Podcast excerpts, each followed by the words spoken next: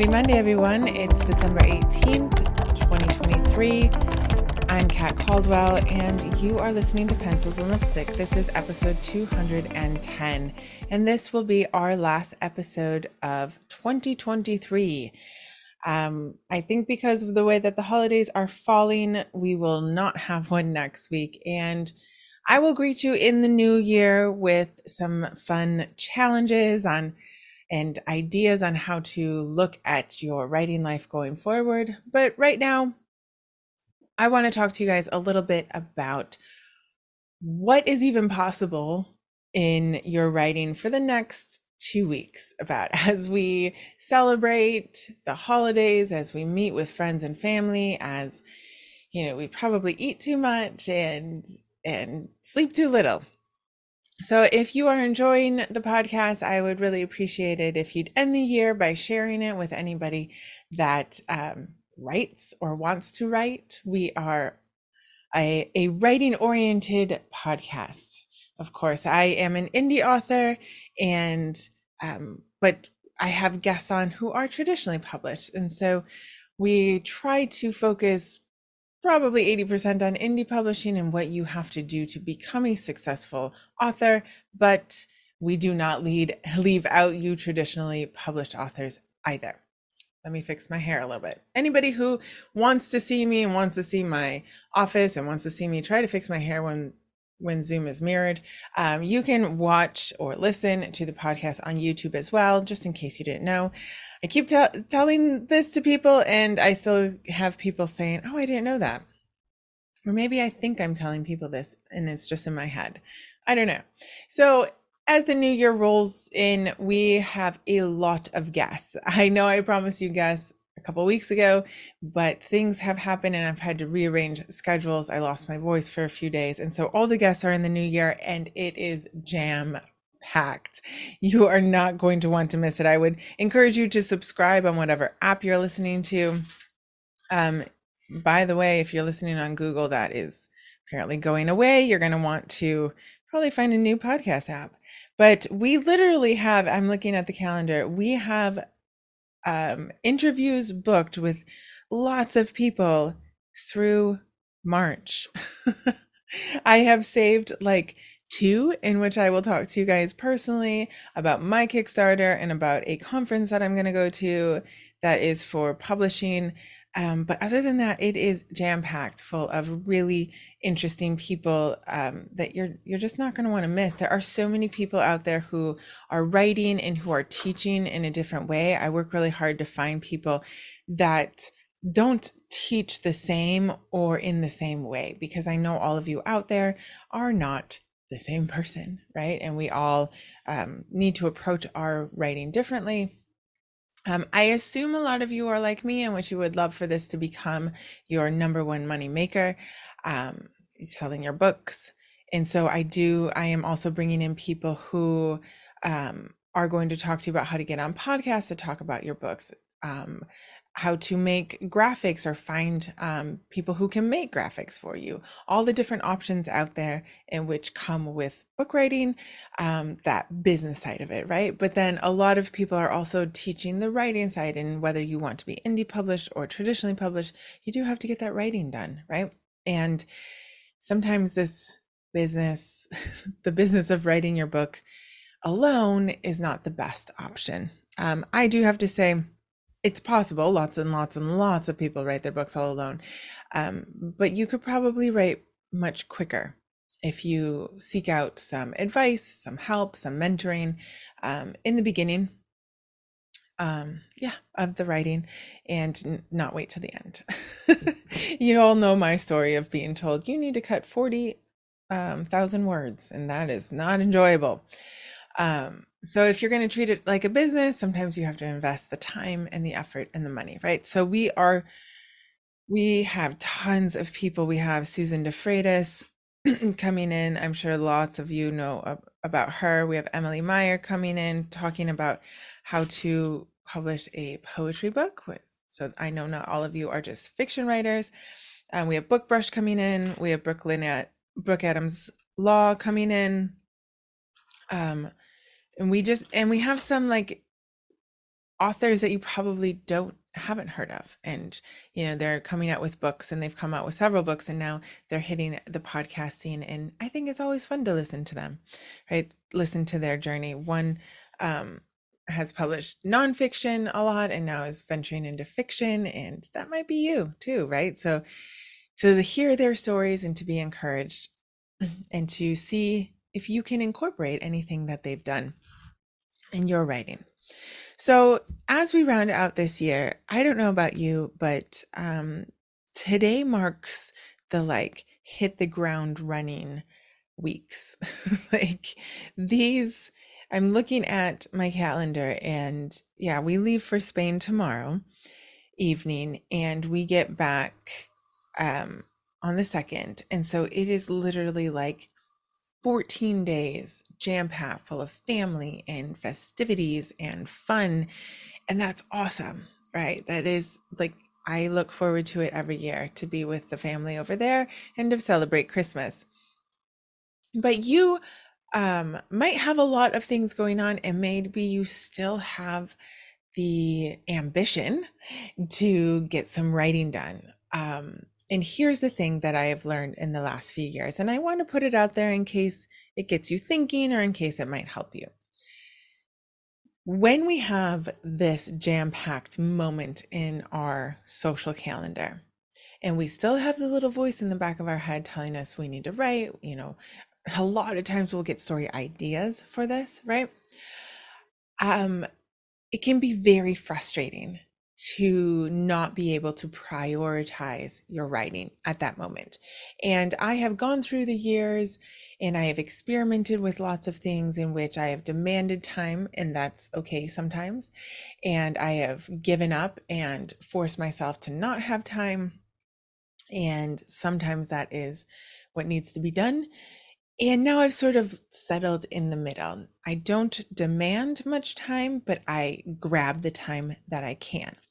Now, in doing that, sometimes you feel like, oh, well, then I always have to have my laptop ready um, or my notebook ready. And I don't even know really, like, it's gonna, the writing's gonna be a bit chaotic. Like, I don't have time then to read what la- what I wrote last. So here's what I would suggest to you. And I say it, I suggest it because it's what I will be doing. Work on the background of your characters work on their needs, their goals, and their motivation. And then think about the plot and jot down notes about cool ideas that probably come to you in the middle of a cocktail party, right? like as you're walking home. It always happens in the most inconvenient time. So I have been there in the place and and believe me, I'm like high on the achievers. Um, I just want to get the story done. And I'm also an intuitive writer, a pantser, whatever you want to call it. I spend a lot of time seeking out that storyline as I write it. And so it can be very frustrating to not be able to just sit down for a couple hours and pound out some words, right? And just sort of play around with with what's going on. And because my life doesn't and hasn't for the last few months allowed for that, um, I have been seeking out different things. And so I have four books in my head in which I would really love to just, you know, forget the world and sit down and work on them. And the problem is, I'm also working on setting up the Kickstarter for the duology, the Bended duology, which will be coming out in March. I've been working on the podcast. I've had family stuff. I've gotten sick. Oh, so things are not really happening as I want to.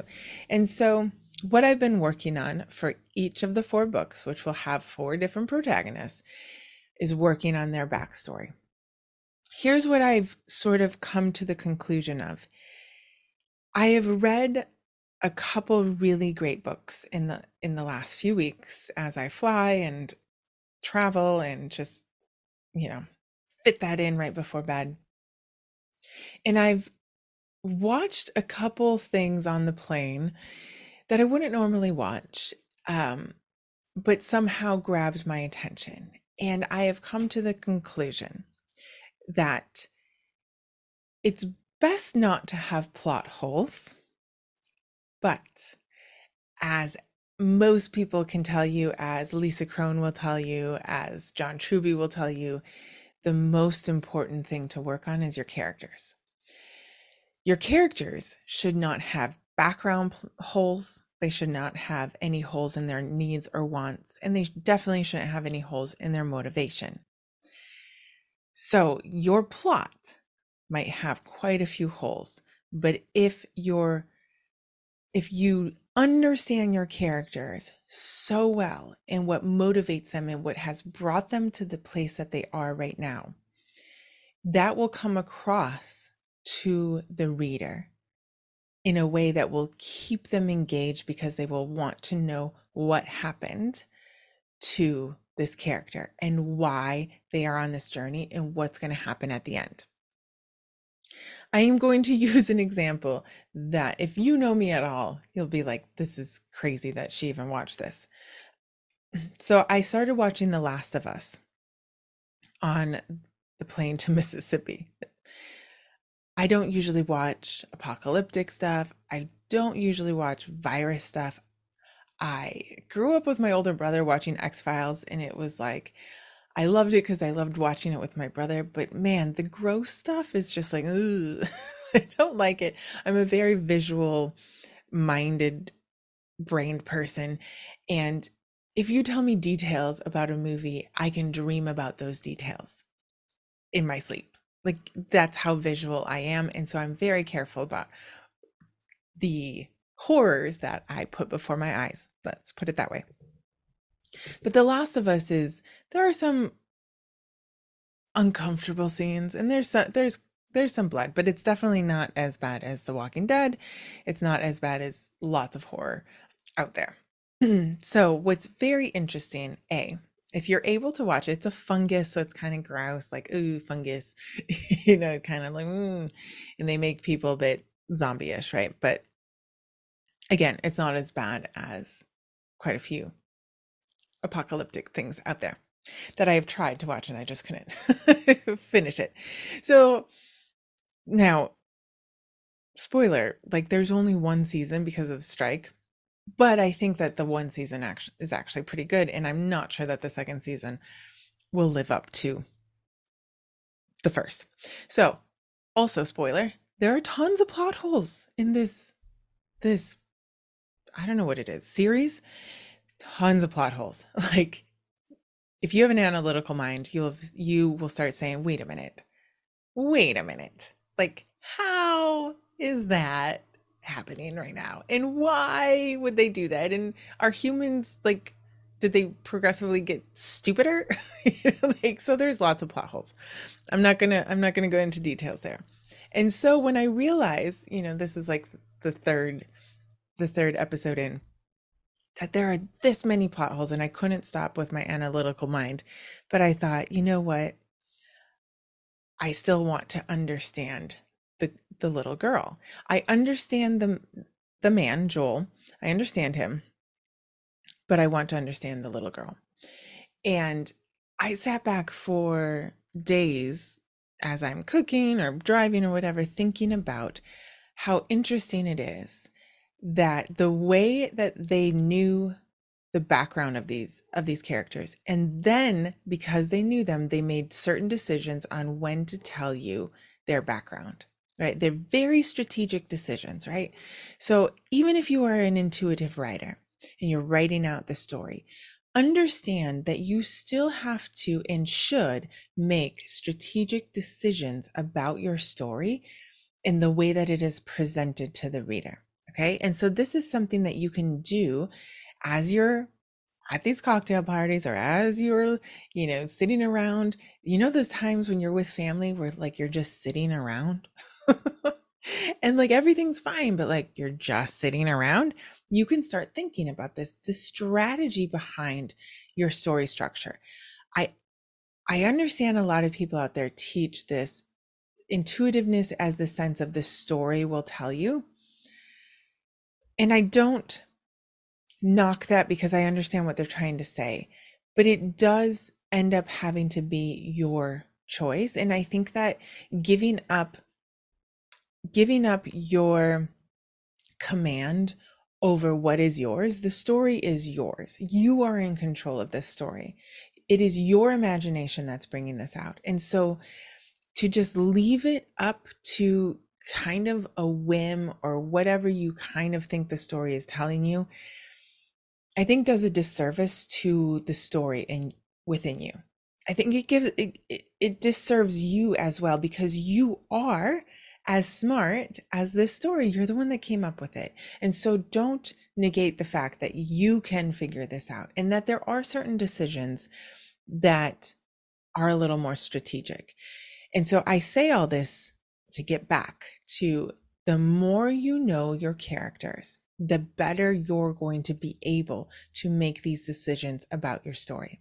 Should the background be told right at the beginning? Or should you create intrigue and create a character that people root for and then say the background? That the reader is intrigued by and can't get enough of because they really want to understand this character. And then you finally give them the satisfaction of understanding the character. That is a decision you should make. A lot of us tend to write the background and the backstory right up front. And that's not necessarily the best decision for your book. It's a good decision for you. What's happening is that you are trying to understand your character. You are trying to get to know them like a best friend. But a lot of times that is encouraged to be cut by your editor. And I'm not sure that it should always be cut.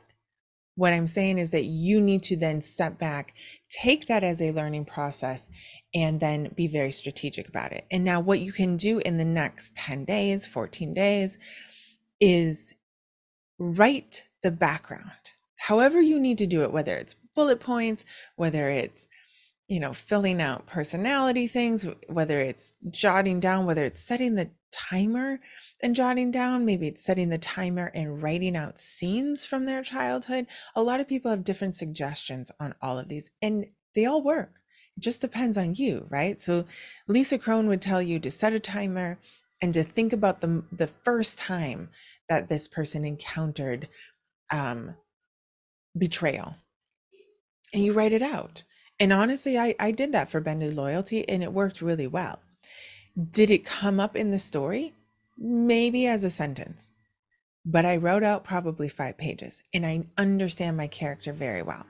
So it's good advice right? So it doesn't even it doesn't have to be a scene though. It could be jotting down bullet points. It could be talking into your phone as you go take a walk because you just need to leave your family for five minutes, right? But take the time to get to know your character's background and what's happened to them before page one. This then also goes into their motivations. Um, so if we take The Last of Us, and I, I know um, I would talk about the books that I've read, but I'm not sure anyone's read them or as many people have read them, and it's not as accessible as The Last of Us, which I think is on. Don't know. I don't know. I I got like a trial of the app and and watched the whole thing very quickly so that I could then um, get rid of the app. But um, find somebody with the app and go go watch it. Um, it's a little more accessible. So we know the motivation of Joel. Um, he needs money it's the apocalyptic world and he's he wants money. We don't actually really know why money's so important to him and I think they're just allowing us to assume money's important to survive, right? Um, and then it does get to the point where the writers clearly knew that he needed more. And so it's kind of a promise that he makes, right? And so then you watch him go from money motivation to love motivation, right? You get to watch that character arc. And the little girl, we know the motivation is she wants to help, you know, she wants to be part of sort of saving the world, um, do her part, right? She wants to be part of that. And that's her whole motivation. You need to understand your character's motivation. It wouldn't it wouldn't benefit the viewer if this little girl is being told to cross the country with like virus weirdos around zombies um, and humans who are being the worst of the humans um if she didn't have a motivation or if, or if she was just like told to do that because they also created her as a quite the rebel um so that wouldn't mesh but i've seen writers do that um in which well this is just what you have to do and they don't quite mesh the the character's personality that they've made with their motivation or they don't give them a motivation so it's more like the plot is telling them what to do figure out your character's motivation. They have to have a motivation for why they get up in the morning. We all have motivations right? It, it can we got to go to work we got to make money we got to pay for our housing because we don't want to become homeless and i got to pay for our kids schooling because my goodness it took enough time just to get them into that school or whatever it is. Your character needs a motivation for the the actual book not in their life. Do not go through figuring out their life goals and who they want to become. It's the motivation for that book. Um, and they need a goal at the beginning and they need a need. And a need is basically um, what you say them needing to change kind of psychologically um, by the end of the book. so who do they need to be by the end of the book and so then you go back to the beginning and you say okay who are they now with that gaping hole um, so let's go to the last of us joel needs to learn to let down his defenses and allow himself to love again and not love in the romantic sense in the fatherly sense um, and to give up a little bit of his past and the grip that he has on it. That's his need. And he definitely doesn't know that from the beginning. I mean, he's an adult, so he might like, yeah, everyone, you know, if I were to be rational, that's what I need. But um, he's not going to do it until the story happens. Okay. So he has a need and they know it perfectly well. And he doesn't know it. The writers know it perfectly well. And he has a goal to get this little girl across the country um, full stop, grab some money, and he doesn't really even know what he's going to do after that. That doesn't doesn't matter to the story at hand. Okay? Again, a little couple little plot holes, but it doesn't even matter cuz you want to know. What is he going to do? Especially when he starts like hitting up the plot and he has these sort of pivot points, right? Because you want some plot twists and pivot points. And you go, okay, what is he actually going to do? Because I haven't seen him change yet. like, when's he going to change? Yeah, I watch things with an editor's eye at this point.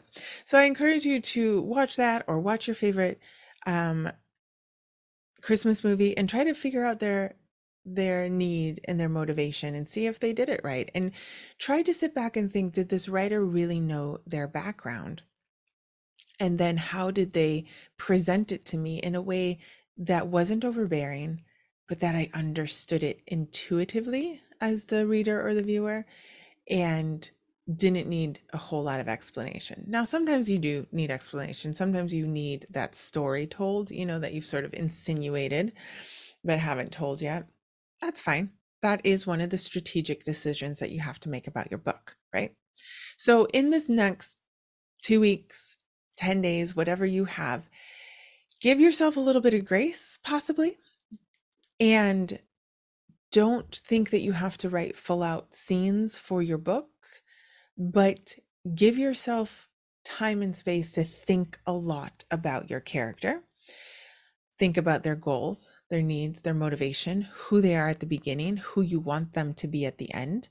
A lot of you know who you want them to be at the end, and the the way that you go backwards and don't write them as the same person. This is where people say, don't make your character perfect. Um, that's what happens is you know who you want them to be at the end. And so you write them the entire way that way. And that's not what we want. You figure out if you know who they are at the end, you take out a piece of them from the beginning. Maybe they're the the the really nice guy who is decided to take care of his family. Well, you take a piece of them out at the beginning, and he's kind of a jerk who only cares about his career. All right. I know it's hurt. It hurts, right? because you love your character, but they have to have some sort of growth. And so spend this time thinking about your main character and also your side characters. And have a notebook around or have your phone around and jot down notes. Record. A lot of times it's easier to find that space to just record really quickly. Here's an idea. What if this? What if that? What if they were like this? What if this happened? How would they react? Whatever comes to your head, try to get it recorded into your phone or jotted down and just give yourself that space to get to know your character. This time of Christmas is going to go by pretty fast. And if your life is anything like mine, demanding the space to sit down and write, you're probably not going to get the the time that you that would be satisfying to you. And so what might be more satisfying and more productive is spending this time to get to know your characters. Does that make sense? So let me know what you think about that. If you do that, let me know how it works out for you. Um, I do think, even as intuitive writers, spending time thinking about your characters is going to benefit you greatly. And it will probably shave off a little time on how long it takes to write the story. So, that is my episode and my challenge for you. The last one for December 2023, the last one for 2023, actually. the whole year is gone, guys. Um, Merry Christmas to everyone. Happy New Year. Happy holidays. Um, I hope that you have a lovely uh, season. I hope that you have a lovely New Year's, and I will actually see you with some new challenges and new ways to sort of breathe in and breathe out and start anew in 2024. It's unbelievable. I'll see you guys in a few weeks.